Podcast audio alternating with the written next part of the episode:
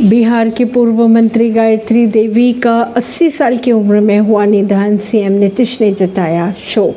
बिहार के पूर्व मंत्री गायत्री देवी का रविवार सुबह पटना के एक प्राइवेट अस्पताल में 80 वर्ष की उम्र में निधन हो गया। खबरों के अनुसार गायत्री देवी पिछले कुछ महीनों से बीमार चल रही थी।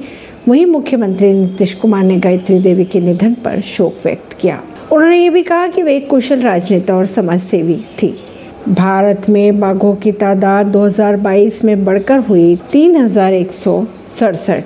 पीएम मोदी ने जारी किए नए आंकड़े। नरेंद्र मोदी ने एक प्राइवेट टाइगर प्रोजेक्ट के 50 साल पूरे होने के मौके पर बाघ गणना के ताज़ा आंकड़े जारी किए। अगर बात करें 2022 की तो देश के अंदर तीन हज़ार एक सौ सड़सठ बाघ थे, जबकि 2018 में पिछली बाघ गणना के वक्त यह संख्या दो हज़ार नौ सौ सड़सठ थी।